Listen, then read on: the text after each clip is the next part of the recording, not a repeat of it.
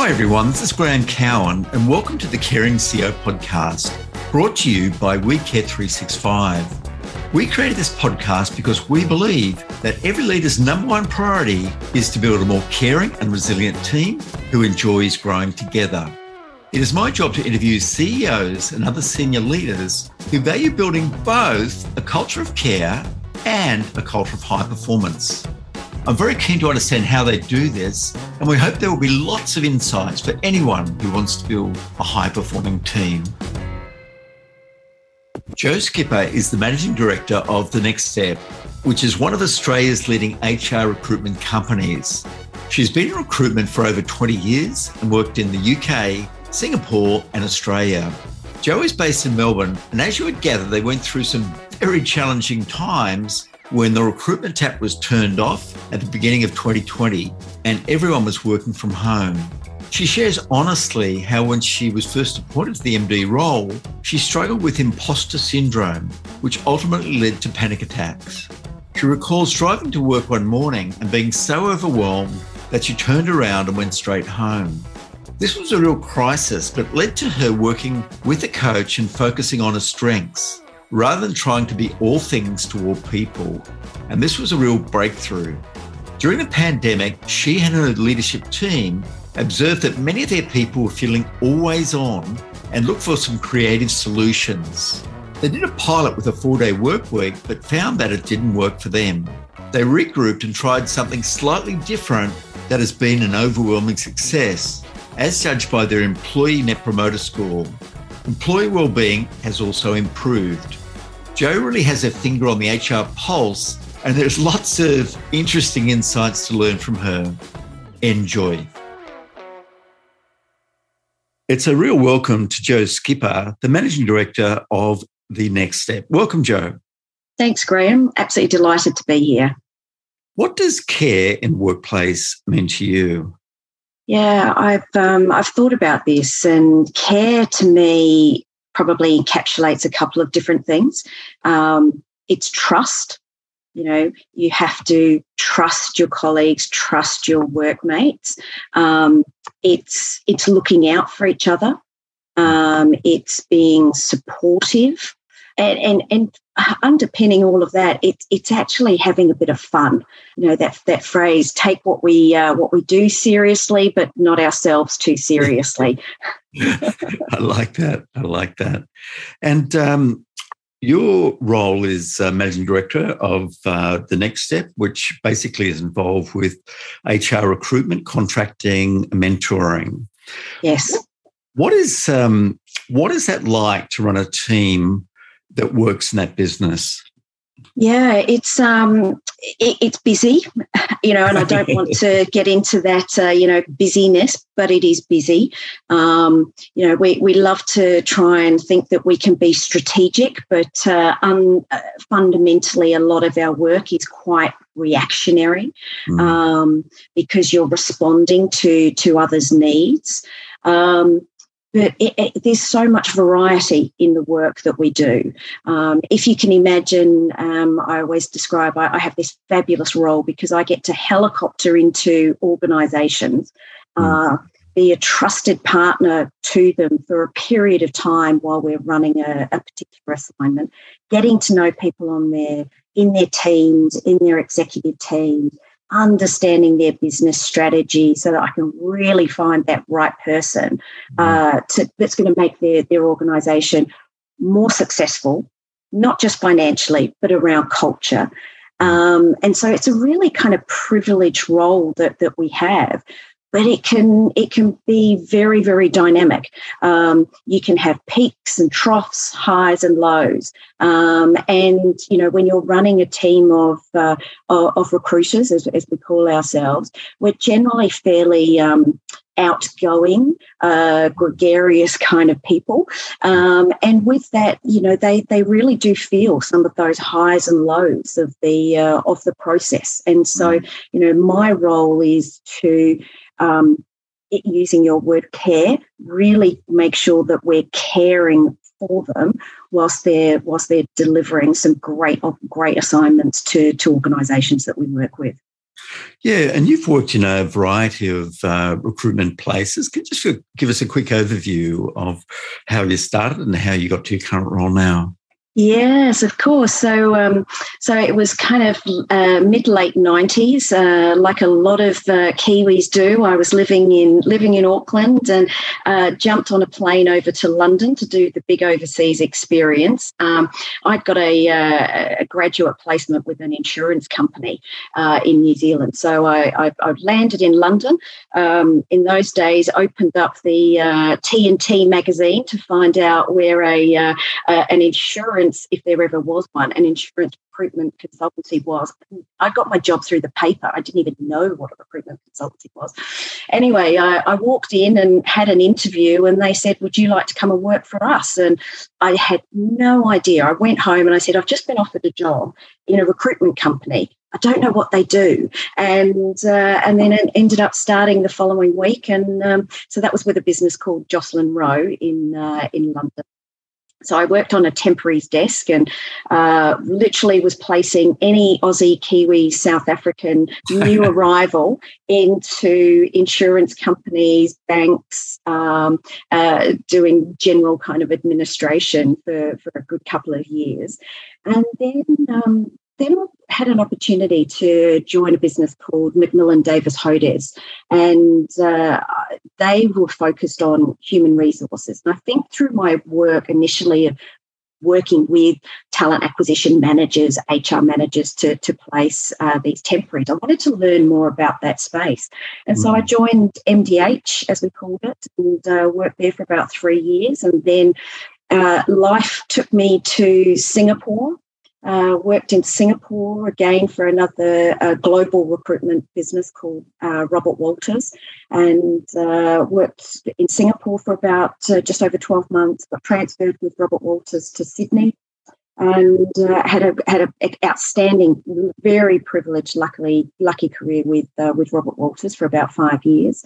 Uh, got jetted around the uh, the world, specifically South Africa, to uh, headhunt, as we describe it, uh, accountants back to Australia for a number of years. So that was great fun.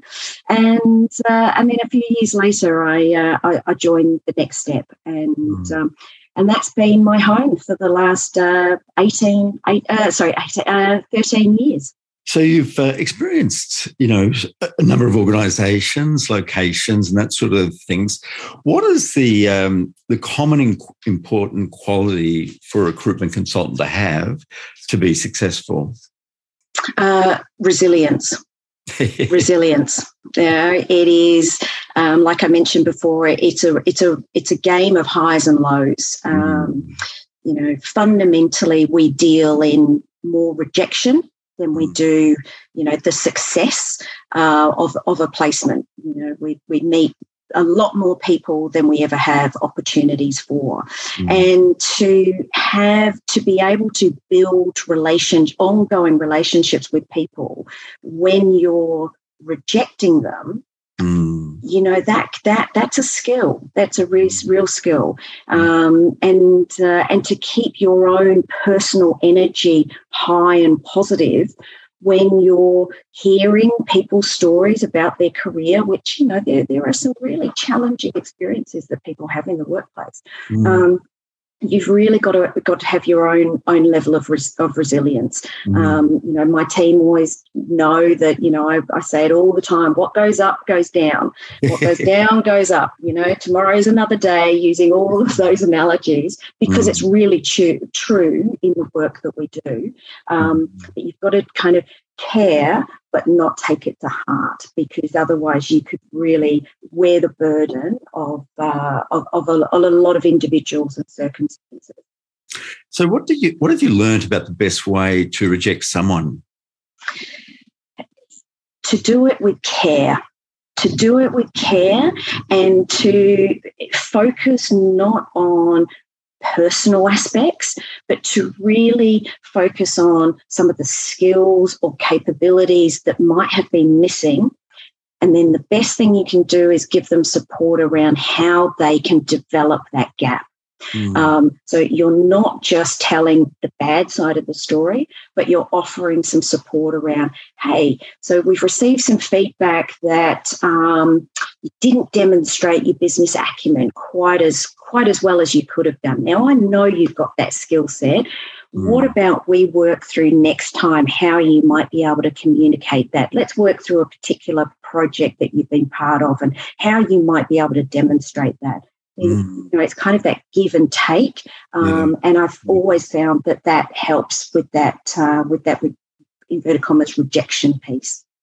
And I guess uh, in the work you are involved with, or the or the market, the HR market, you know, your candidates become your clients, who then become your candidates. It's a it's a cycle, isn't it? Correct. Um, uh, one of the uh, people that I've, I worked with, uh, a, a, wonderful person called Kathy Fries Wilson, who uh, was one of the, uh, I'm sure you know, uh, was almost number three employee of the of the Next Step. Um, coined a phrase: "Be good to everybody," and it's a mantra that all of us live by be yeah. good to everybody because uh, exactly one day they're your candidate the very next day you're they're your client and in our environment because of, we, we create such tight relationships they end up becoming kind of more than just a professional relationship because yeah. you know you're invested you know about their families you know about their lives and um, mm. so yeah it's a, it's a it's a fine line that we walk that's for sure yeah. And for our listeners, um, Jo is based in Melbourne, and Melbourne has particularly had its real challenges in the whole pandemic experience. What's it been like trying to lead a business through that volatility? Uh, not easy not easy. Um, so you know, we were coming. If I if I kind of take take our listeners back, you know, coming into 2020, 2019 had been a huge year, um, a lot going on um, in the world, and, and human resources was really buzzing. So there was a lot of movement, a lot of change. Mm. Um, fast forward to the uh, the start of the pandemic, I think it was about April 2020. For all good reason, recruitment turned off the tap turned off. Anyone in human resources became inwardly focused into their organizations. Mm. How do we how do we set people up for success in remote working? Mm. How do we start connecting them when lots of organizations had only just started utilizing something like Teams before. So, you know, mm. all of those things. So our first 6 months we were incredibly respectful. We didn't call customers outside of, are you okay? Mm, mm. Because it, it, was not appropriate. Mm. But for us as an organisation, the, the, the, the, kind of um, pipeline w- was bare. Mm. So, you know, we had um, early career uh, um, support team members, uh, family members, all that we had to reduce, like so many organisations, mm. hours um, for, and uh, and so making sure that they, they were okay through that mm. through that process. Uh, we worked really hard as an executive team not to make any uh, rash moves around redundancies or restructuring, and uh, and we came out of that pandemic period not not having having to make any of those uh, those decisions, which was pretty powerful. Um, but it was a lot of learning how to do that remotely. Fundamentally, our work had all been face to face, you know, interviewing candidates, me liaising with my, my team members. We were, we were we were a connected face to face workplace. So we had to learn how to do that remotely. Now, there were some things that we did well, other things that, you know, in hindsight, I think, oh, we could have done that, done that better. Um, but it really it was pretty challenging, the, the, mm. those highs and highs and lows. 2021, things started to get a little bit better, and specifically with the ongoing COVID response, we were really starting to pick up with uh, with opportunities as HR teams were more and more stretched with that act that activity. Mm. Um, now, the piece for us by the end of 2021 was uh, we were seeing burnout. We mm. were seeing significant burnout in the HR community. Uh, they had been working 16 plus hours for the last 12 months. Mm. And uh, December last year, there were so many people leaving roles because they just um, with nothing to go to. They just needed to, mm. to, to take So we were, we we also had to work hard with our teams because they were again from that resilience piece. They were listening to those stories. They were feeling connected to people's careers that were, were struggling, etc. And so we put in uh, well-being days and actually introduced the nine-day fortnight as well, because we also realised that now operating in a much more digital world, not face-to-face world, we were on everybody was on more than off. Mm. Um, they felt responsible for keeping the company going. They felt responsible for helping HR professionals find other HR professionals to, to, to manage the, the situations.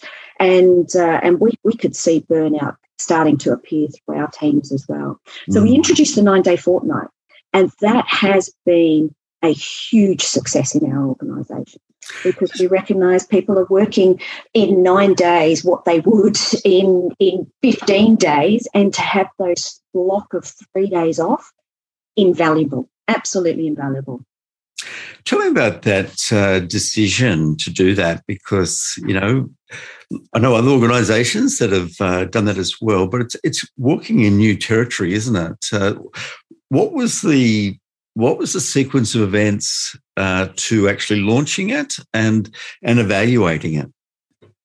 Well, we we we kind of thought we need to do something a little bit different, um, actually pre pre pandemic, and so we ran a little pilot uh, with one of our Sydney teams around the four day working week. Mm. Uh, it, that wasn't successful. So we gave that, that we gave that a good go for I think it was a six month yeah, six month trial.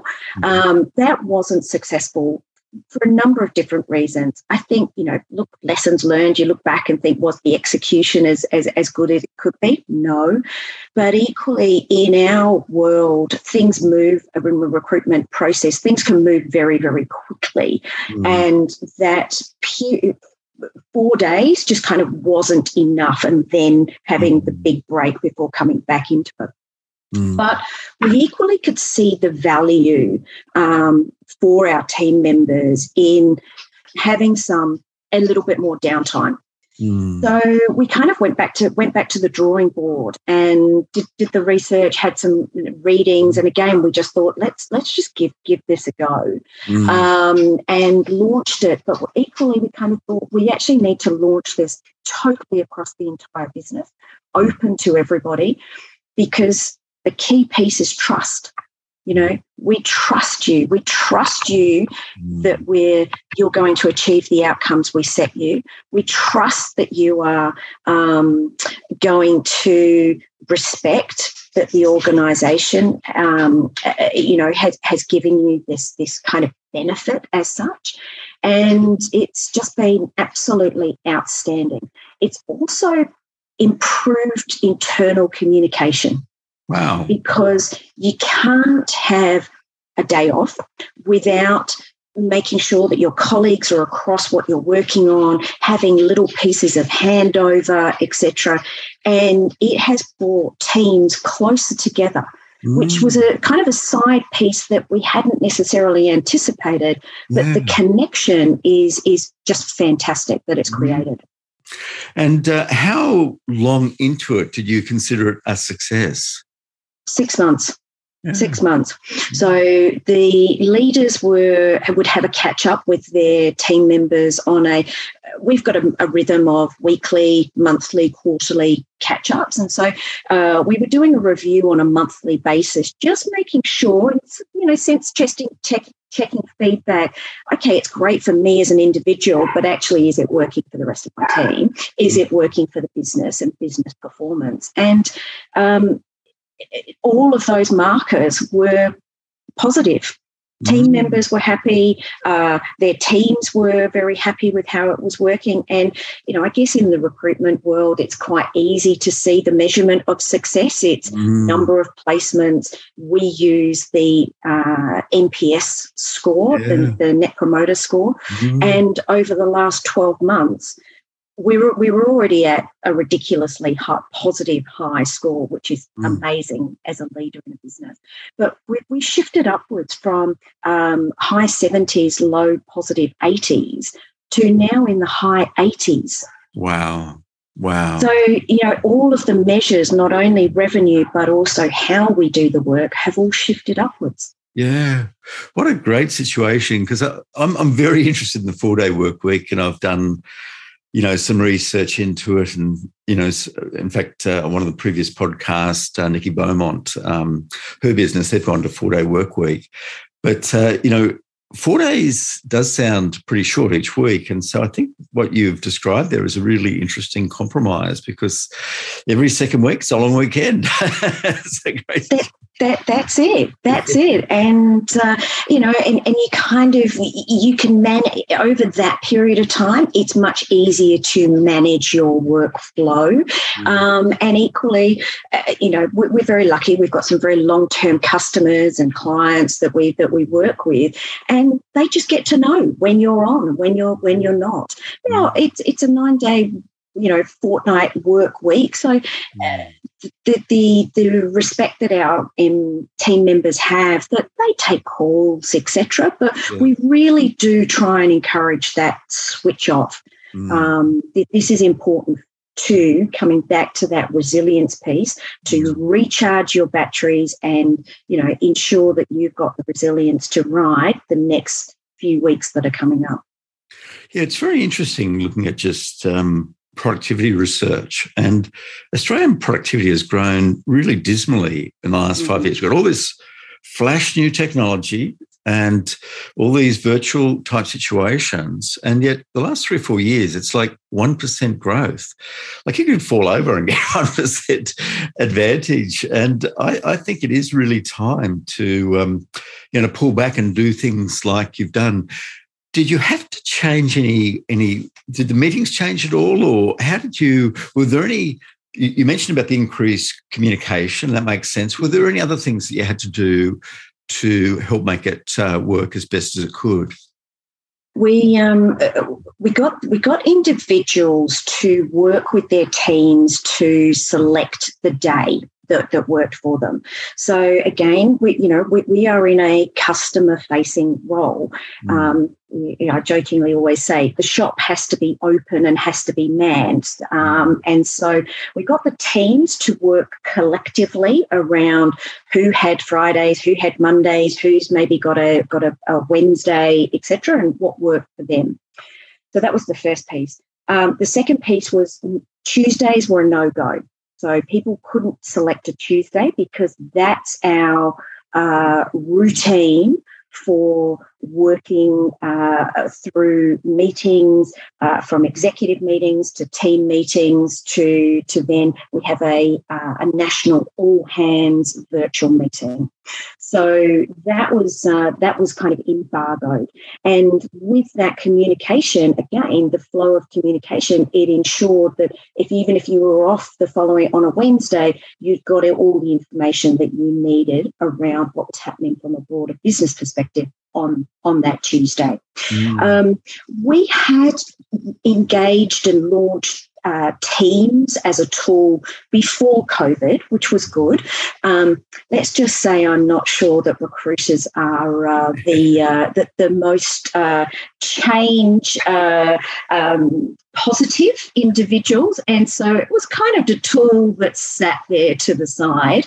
Um, we now are avid Teams chat users, and each team, sub teams, cross functional, interstate teams have got channels and it's it's just a daily flow of communication mm. and and again because of those teams chat channels if you're not in on your particular flex day you can go back and you've got all the information that you need to, to, to move forward on something. And so that's something that, that has really evolved for us over the over the last couple of years. Thanks for being part of the Care First movement. You may be interested in some free resources that we've prepared at wecare365.com.au. The first resource is a Building a Mentally Healthy Culture checklist which contains all the elements that you'll need to prepare and launch a mentally healthy workplace program and how to build momentum for up to a year after that launch. The second resource is how to support a teammate or a loved one in distress poster.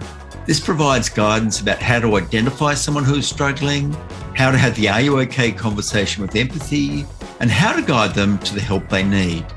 These resources can be found at wecare365.com.au. Bit of a uh, different slant here, but uh, have you ever had a career crisis, Jo? Yeah, um, I have, and uh, and actually, it was fairly recent. Graham. Um, you, you know, my, my role had evolved over the last 12 months. So previously, I was the director of the Victorian practice of the Next Step and was uh, promoted into the managing director role, which looks after uh, Brisbane, Sydney, and Melbourne in July last year. Um, you know, I, I, think that there was a, a little bit of wow, I'm so excited, fantastic, you know, kind of the pinnacle of what I've worked for in my career. career. And then equally, imposter syndrome. Why am I in that role? Do I have the skills?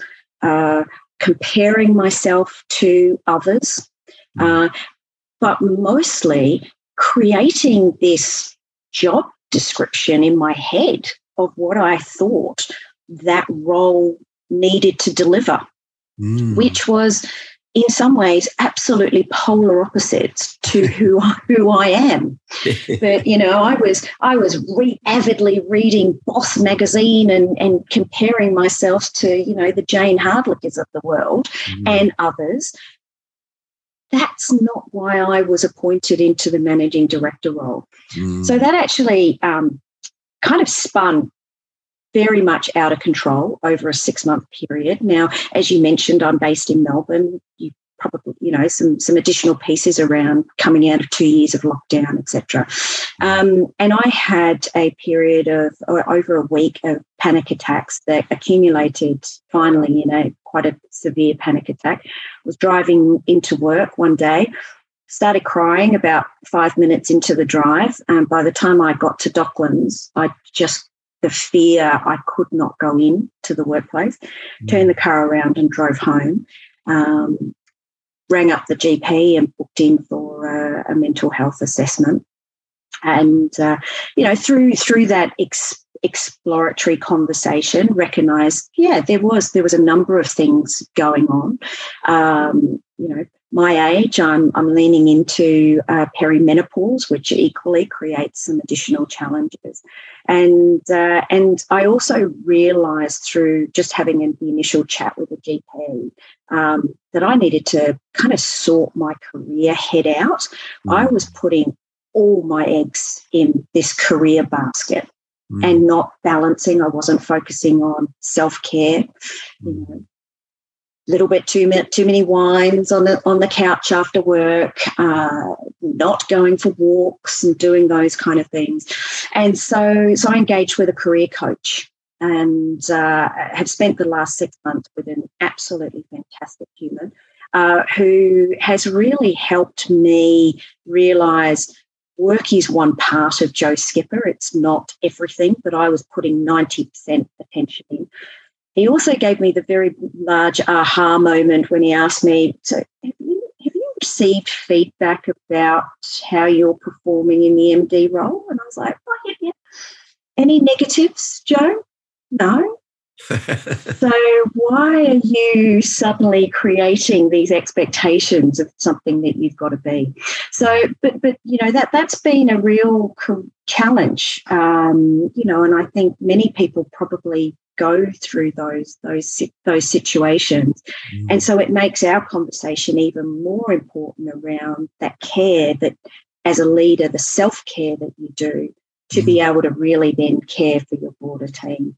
Yeah, thank you for sharing that. Um, you know, when a senior leader shares those stories, it just it makes a massive difference. Um, you know, and I'm sure you have spoken about it, and I'm sure people have said, "Well, that happened to me too," or "It happened to my wife or my uncle," that sort of thing. And they are important discussions because it has really the mental health of organizations has really struggled in the last two and a half years. And um, it's certainly it's certainly not solved. And uh, you know, I think uh, having a situation where you can you know have a coach that can help give you some perspective and some objectivity makes a big difference. Um, what are the things that they ask you that help to see things a bit differently? They really asked me to work. We, we did some work around uh, values, and and we also did did a fair amount of work around strengths. Mm. You know, and uh, and and Graham, I know that you've spoken in the past with the uh, fantastic CEO Pat Grier, and mm. so this what I'm about to say will really resonate. Um, I was focusing on my lesser strengths. Mm. Now, I was putting 80% of my te- attention on these lesser strengths. Mm. I am never going to be the most orderly, structured, systemized person. That's the antithesis of me. Whereas actually, if I had focused 80% of my attention, and this is what my coach we, we focused on, let's actually focus on these top five slash top 10. Mm. Let's mm. use those and how can you tap into those into your work mm. and once we went through that process i was focusing all my attention on these really minutiae pieces of my role that i didn't necessarily love rather than actually creating the space for doing all the things that I loved and enjoyed. You know, I love catching up with my team. I love coaching them. I love being out in the HR community and having great conversations. And yet I had put this MD hat on and had become so inwardly focused um, mm. around oh i needed to be across every spreadsheet and it was it was you know kind of draining uh, my creativity um, and and all the things that i had kind of been appointed to the role to deliver on so it was it was it was a really good process and for our listeners, as Jo said, Grier was the CEO of Ramsay Healthcare. And you know, really oversaw a massive, massive growth. Uh, when he joined, I think there were about 10 hospitals. When he left, there were about 140. But Pat just had a mindset. And I don't think he'd ever done any formal strength training because it's become more disciplined now. But he just had this mindset that 80% of people are good and strong and focus on that 80%. And that's been 100% confirmed with all the more rigorous strengths uh, that is done now. Did you go through uh, like the Gallup uh, profile? Is that the one that you went through, or another one? We use the VIA. Hmm. And uh, and and I, there there is a and interestingly actually we uh, we had a, a, an all company offsite just recently you know that reconnection get everyone together and uh, and we ran a uh, a strengths workshop in the in the afternoon um, so the VIA online tool, uh, it, they have a free shortened version mm-hmm. uh, as well, and then you can have a, a much longer version. And uh, and so we ran it across our teams. Mm. And uh, interestingly, uh, we have a very very strong DNA through the next step of care, mm-hmm. love, and humor. Wow! Wow! Yeah what great insight you know just to uh, it can just you, you, sort of experience it but sometimes when you actually see it written down it can add a different perspective and give you a different line. And what i love about the strengths as well and um, i've mainly done the work on the gallup side of things is that you also understand that every strength is good. And uh, you can't have all the strengths and you need complementary strengths in your team to be able to do great work. And uh, it is quite liberating. And uh, you know i know that you know, with my kids, I've also put them through that. And it does help to guide careers as well when you know that yeah. these are your strengths. And the Gallup says that if you use your top five strengths every day, you're 600% more likely to be engaged and 300% more likely to report high life satisfaction. And so, you know, knowing those strengths and when you come to a career um, fork, you know, will fork A allow me to use my strengths? Will fork fork B allow me to use my strengths? Yeah. And it's worth knowing that the ones that allow you to use your, strengths more, you're going to enjoy more. And, uh, you know, you, you just perfectly uh, illustrated that. So, yeah, that was a, I really um, appreciate your honesty, but also how things evolved. And mm. often it is those crises that help us grow and have greater personal insight. And, you know, great leadership is first and foremost about self awareness, isn't it? Absolutely. You know, the really, you only can control yourself. Mm. You know, you can guide and influence, etc. But the one thing that you can evolve and and really uh, change is is, is yourself. And so that self awareness of um, how things play out. Um, mm. you know, on the strength side of things, the op, that optimal use of strengths and not overplaying things and not underplaying things. Mm. Um, it, it, and since I've learnt more about that, because you know, even in my work, it's not something I was as familiar with. Um, mm. I can honestly say uh, the, the last six months have been since I've been doing this work. I've had probably greater satisfaction in my role than I've had for the last couple of years. Mm. So it's uh, it really is a, a, powerful, powerful tool for focusing on those those strengths. Yeah, and I can just see in your face that that's the case. You know, you you, you know you're suddenly smiling and uh, yeah. and and that's what happens when we when we do build our strengths, know our strengths, but also build on them. So yeah, uh, yeah that's a, a great illustration. Thank you. When you think about the various organizations that you've worked with, and uh, you've worked across a lot now, I'm sure, what do the best recruitment groups do? What, or best talent acquisition groups do? What do they do differently that makes employees say, I want to work there? I think they focus on you as an individual. So, what do I, what do I mean by that?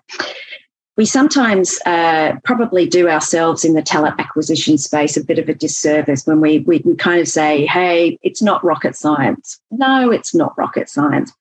Fundamentally, the process of what we do is fairly similar each time you do it. You just do it for, for, for different people.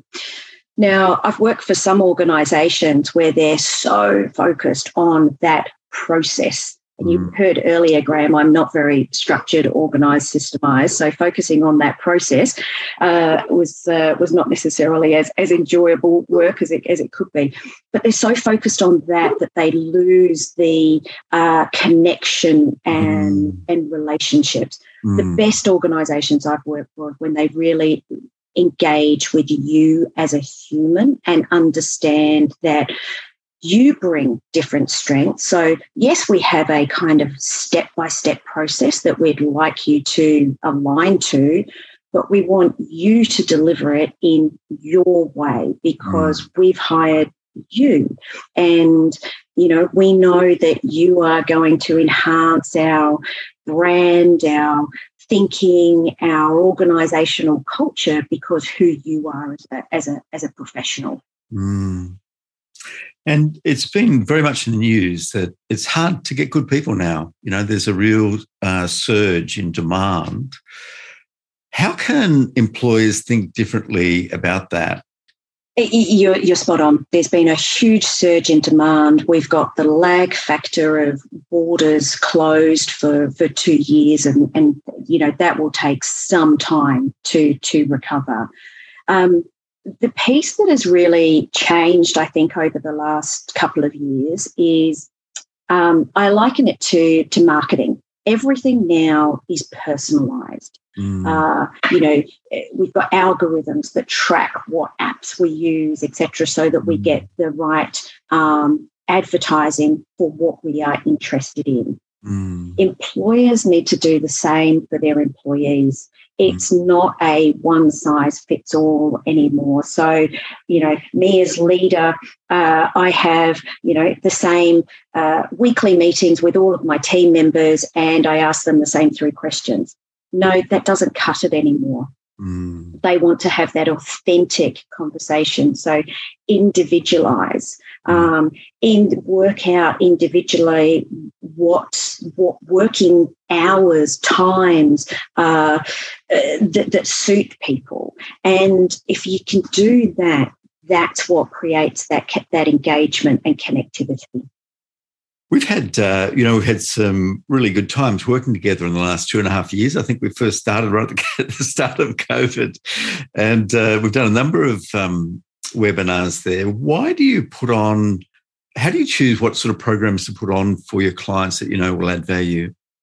Yeah, I um, I, I, still remember the uh, my, my cheeky little LinkedIn uh, message directly to you, to you, Graham. Look, I know you'd had a relationship with the with the next step in the past, but I, yeah, beginning of the pandemic, could could see the the kind of the call outs coming through on LinkedIn saying, "Oh, we've got to be connected," and and I thought, well, okay, going back to I wasn't delivering assignments because everyone was inwardly focused. But what is the one other aspect of, of my role and, and what I'm good at. And I'm a, I'm a connector, I'm a talent connector.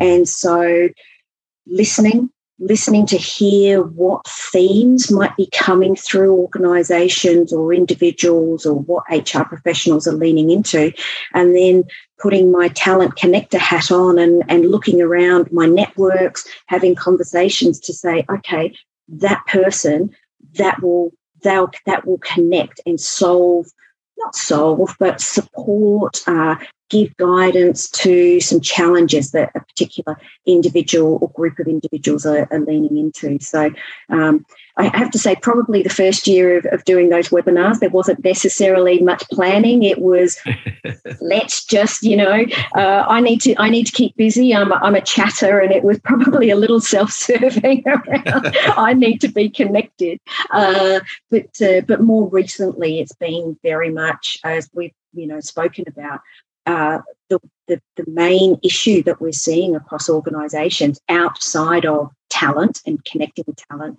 is well-being. Mm. And so for us and for, for, for, me, it's how can I use my networks, my relationships to create a platform to lift the conversation around well-being, mm. uh, to make sure that people really understand psychological safety, mm. uh, and leaders um, evolve and develop their skills in this new newer space. It's not new but newer space of that caring leader and what how that plays out in the workplace. Yeah.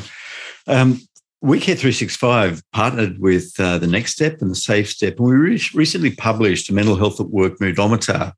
And there were a number of really interesting things there. We looked at mood at a personal level, a team level, and a workplace level.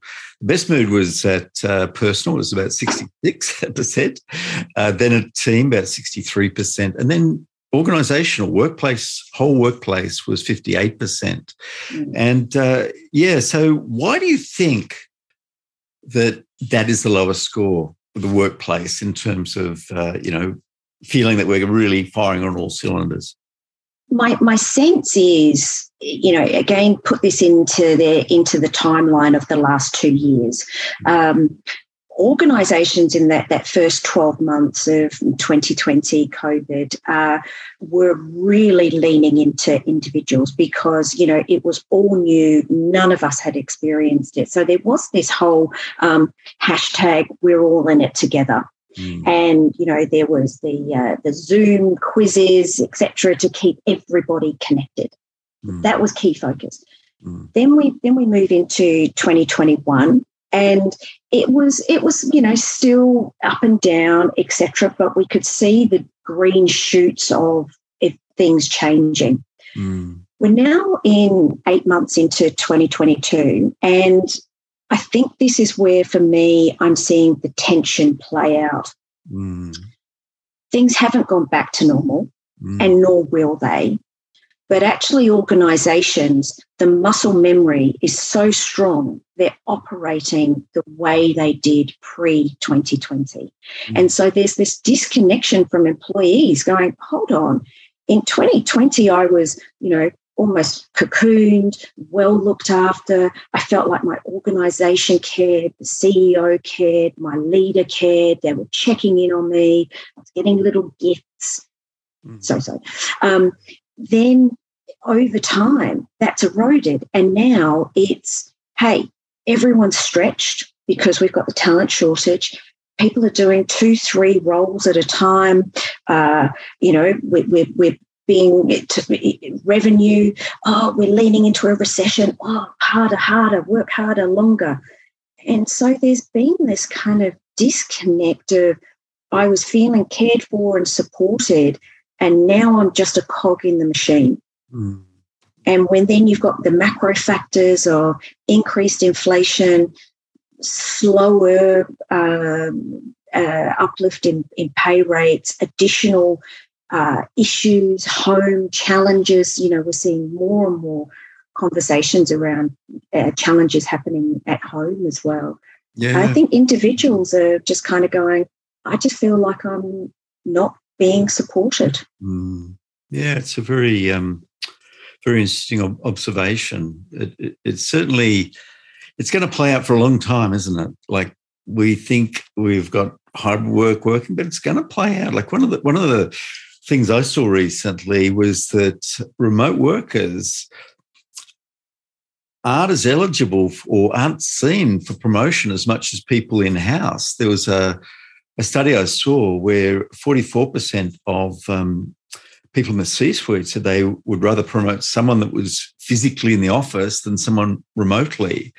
So uh, that has to be sorted out, doesn't it? Because not everyone can work in the office all the time. Um, no, that's right. And, you know, when when you think about it from a, a, a pure diversity perspective mm. as well, you know, the the individuals that you could tap into who may not be able to come into a workplace between mm. eight thirty and five p.m. Mm. Huge cohort, huge mm. cohort of opportunity uh, opportunity there, and that's where this you know, leaders need to work hard to be leaders in this modern work environment mm. because the way we used to lead, the expectations we used to set, the KPIs we used to set in that old industrial age. Ways of working, you know, coming into the workplace for 8.30 on the dot, leaving at 5.30 on the dot, mm. they don't fit this new workspace. Mm. Um, and this is a lot of the work that I'm, you know, and why I get excited about the discipline that I recruit in in human resources because HR is front and center of this work at the moment, looking yeah. at organizational structures, looking at talent pipelines, looking at how do we ensure that development happens when people aren't just all together? How do we ensure that people don't uh, miss out on a career opportunity because they're based in Ballarat and mm. come into the workplace once a fortnight? Mm. Yeah. One of the findings we had in the uh, Moodometer assessment was that 67% felt their manager cared about them, but only 55% said they would feel comfortable talking to their manager about a personal mental health issue. You were really uh, wonderful to share your previous challenge. How comfortable did you share, did you feel sharing what was going on with you with um, your leader? Uh, in the moment and initially, uh, I wasn't mm. because I don't think I really understood what was happening myself, not having experienced it before. Mm. Um, I'm probably in that, you know, I guess there, there, there's two things I guess I'd, I'd respond with that answer. I've been with the next step for 13 years. So, it, you know, I, I, have deep, deep relationships because of length of tenure. So there is trust there that whilst in that particular moment, I didn't necessarily know what was happening and, and feel comfortable with it. Um, two, three weeks later, when I kind of understood what had occurred, I was very open mm. uh, with my leaders. Um, initially, I didn't know how to tell the team mm. because would it be perceived as a weakness? Mm. Would it would they think lesser of me? I mm. think we all think these things, mm. but in reality, everyone just lent in literally virtual hug, care, support. What can we do to support you and help you? Um, but I also know that that is not necessarily an, an everyday normal workplace. Yeah. So I think that we've spoken about this before that stigma of it's seen not as an illness the way, you know, if you had, uh, you know, I don't know, measles, you have an you have an illness. You need to get treatment for that illness, and you know it could be ongoing. You may recover. Mm-hmm. It's not seen as that yet. Mm. I hope it will. Yeah. It's been absolutely wonderful catching up today, Jo, and finding out much more about you. We've spoken a number of times before, but haven't had the chance to sort of delve more deeply. One final question, which I always find um, quite interesting, is knowing everything you know now, what advice would you give your 20 year old self if you go back and uh, you could tell them something that would be really, really helpful? What would that be? Don't sweat the small stuff. I used to wind myself off the dial with the small stuff. I think I think many of us fall into that category. And um, I once heard a, a saying. I, I, I, think it was, you know, it was an old, old woman. That's right. And she said, you know, when I was um, thirty, I really worried about everything that um, people were thinking about me and saying about me. When I was fifty, I didn't care what they were saying about me. Now that I'm ninety, I realised they weren't thinking about me anyway. How very, very true. uh, it's been a real pleasure catching up, uh, Jo. Thanks for being part of the Caring CEO. Thanks so much, Graham. Lovely to speak to you. Thanks for joining us today, and we hope you've learned some practical tips that you can try with your team. If you've enjoyed this interview today, please rate us on your favorite podcast platform. We also welcome any comments. If you're interested in seeing more details about our simple, scalable WeCare 365 mental health training programs, please visit us at wecare365.com.au. We strive to make these programs easily accessible, practical, and ongoing. If you've been impressed by a caring CEO you would like to see interviewed, please email us at support at wecare365.com.au. Thanks once again for joining us.